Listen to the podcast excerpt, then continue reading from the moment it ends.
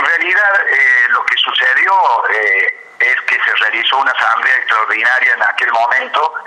en mayo del año pasado, eh, con motivo de modificar los estatutos, que esa modificación de estatutos fue redactada en conjunto por los dirigentes de los distintos clubes. Ellos acordaron modificar los estatutos a qué fin?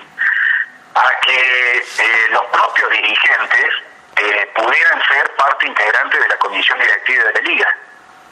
Porque eh, con el estatuto anterior, eh, que ahora volvió a estar vigente, no se permitía a los dirigentes, salvo que hubieran estado un año anterior a las elecciones, sin ninguna actividad dirigencial. Entonces, eso se cambió para que cualquier dirigente en actividad pudiera ser también integrante de la comisión directiva de la liga. Obviamente pidiendo licencia en su, en su club para que, digamos, desde el punto de vista ético o de conflicto de intereses, este, no hubiera ningún choque en ello. Eh, eso se, se acordó entre los mismos clubes, la, la liga prácticamente no tuvo intervención en eso los, los dirigentes que estábamos en ese momento eh, se realiza la asamblea eh, la modificación de estatuto solamente se puede hacer por una asamblea extraordinaria. Y bueno, se votó unánimemente, se aprobó y, al poco tiempo, y es decir, con ese mismo estatuto este, modificado, eh, a continuación se realizó una elección de autoridades nuevas, ya con dirigentes de clubes integrando la lista eh, que también fue aprobada y que presidía en, eh, en ese, esa lista el propio Norberto Ferrero, acompañado de, todos los dirigentes de, varios clubes. Este, bueno, eh, esa asamblea extraordinaria, tanto como luego la ordinaria de, de elección de autoridades, eh, fueron este, objetadas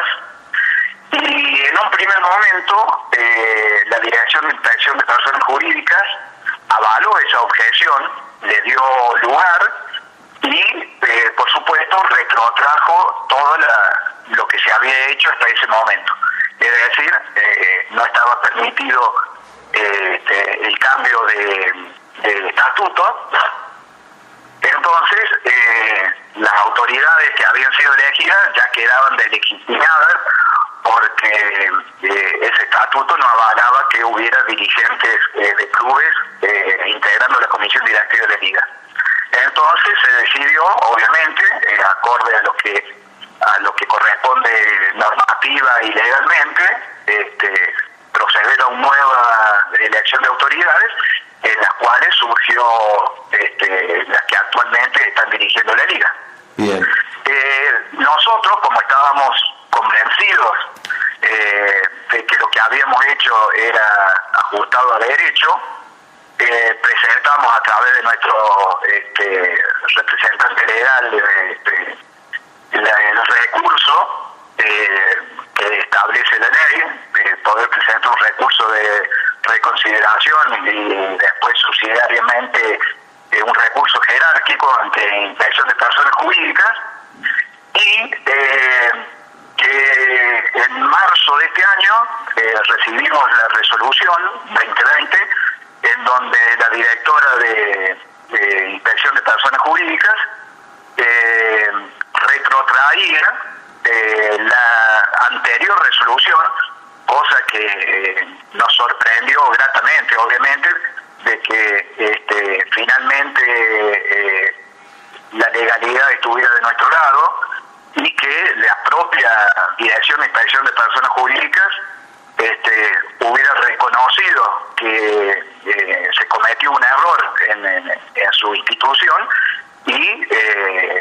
lo reparó como correspondía eh, dando lugar, y no sé si ustedes han tenido acceso a la resolución, eh, en la que dice que los estatutos y la asamblea que se realizó en ese momento se ajustaban totalmente a derecho, eh, por lo tanto estaban quedan vigentes perdón, en la actualidad eh, el estatuto modificado. Está bien. En definitiva, eh, hoy por hoy entonces, eh, ¿cómo queda la, la, situación de la liga? Porque eh, con, con, esa modificación de estatuto, ¿qué es lo que debería ocurrir? Eh, yo no, no quisiera opinar sobre ese tema porque, te explico, nosotros con Carlos Cofre, simplemente al, haber actuado como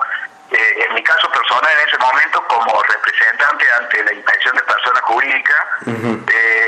que fue que presentamos el recurso, eh, esta institución me notifica a mí de la nueva resolución. Entonces nosotros simplemente lo que hacemos es poner en conocimiento de las autoridades de la liga lo que la Dirección de Personas, de personas Jurídicas ha dictaminado y bueno, ellos tienen que eh, tomar razón de, esa resolución y actuar en consecuencia. Eh, actuar en consecuencia depende de cada persona. Eh, yo no, no quiero ponerme en el lugar de, de, las nuevas autoridades y decir qué se debe hacer. Ellos eh, deben actuar conforme a, a, la legalidad y bueno, en función de esa, de esa resolución, les está diciendo que el estatuto modificado está vigente bueno, ellos tendrán que decidir qué van a hacer, ellos consultando obviamente a los clubes que son los dueños de la liga. Eh,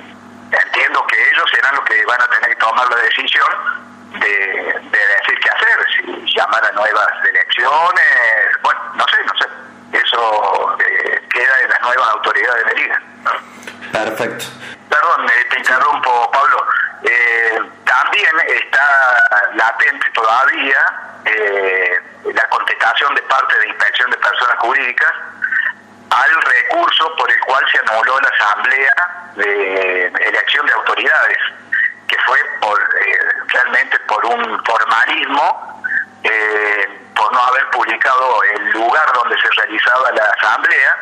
asamblea a la cual eh, asistieron el 90% de los clubes y los que no asistieron eh, sabían que se realizaba la asamblea, es más, enviaron este, notas eh, informando por qué no, no llegaban, en caso de un club se le rompió el vehículo mientras estaban yendo, bueno, eh, entonces también está todavía por contestar la, la Dirección de de Personas Jurídicas si esa asamblea eh, tiene validez o no, porque si tiene validez eh, es doble problema porque avalaría de que las autoridades elegidas ese día eh, eh serían legalmente este, constituidas como autoridades de la liga,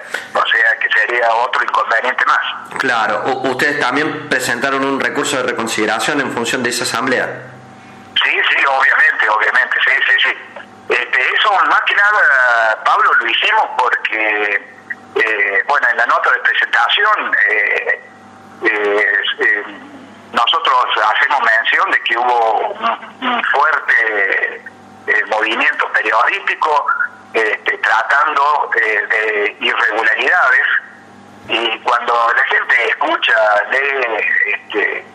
irregularidades, normalmente lo, lo asociamos eh, a cosas eh, que feas, que están mal hechas o que están fuera de la ley. Eh, nosotros lo único que quisimos hacer es demostrar que no habíamos cometido ninguna irregularidad. De hecho, la Dirección de Personas Jurídicas nos dio la razón y que los clubes estuvieran, este, supieran y tuvieran conocimiento de que habíamos actuado realmente como correspondía.